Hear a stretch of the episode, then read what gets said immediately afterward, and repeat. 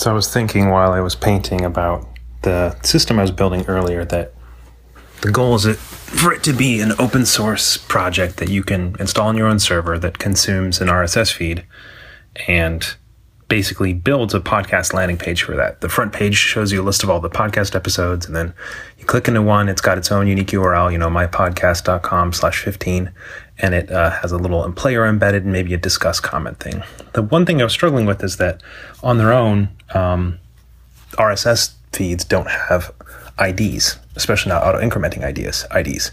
So I was trying to figure out how do you get it. So it, when I was first hacking on it earlier in YouTube, uh, the, when I this live streaming, and you can go back and take a look at that on YouTube.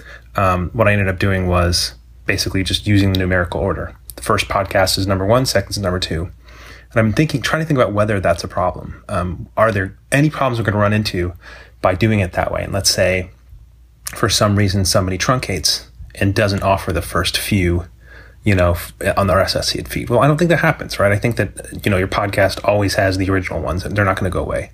Well, what if somebody goes and deletes them? Well, that's interesting because if you use something like Simplecast, you go back and delete episode one, it's not going to reorder all the ones after that. However, Simplecast, you're paying them money to do that. So it might just have to be a caveat built in the system that says, um, you know, you can't delete them or else they'll all get out of order. I don't like having that kind of caveat, but I haven't been able to come up with anything else other than the system actually reading them in as they come and then caching, you know, the GUID or whatever it ends up being, the uniquely identifying um, aspect of that particular episode, and then saving it in your cache as that as number five, so that even if later it becomes the fourth one or the third one, it would still be referenced as number five. I mean, it's possible, but then we're talking about databases and you know a lot of additional levels of complexity and potential for confusion and things breaking. So the other option is you just don't do it at all. You know, you you don't do the numerical ordering system at all. It ends up being maybe like a, a hash of some uniquely identifying element. Um, again, the GUID or whatever it ends up being.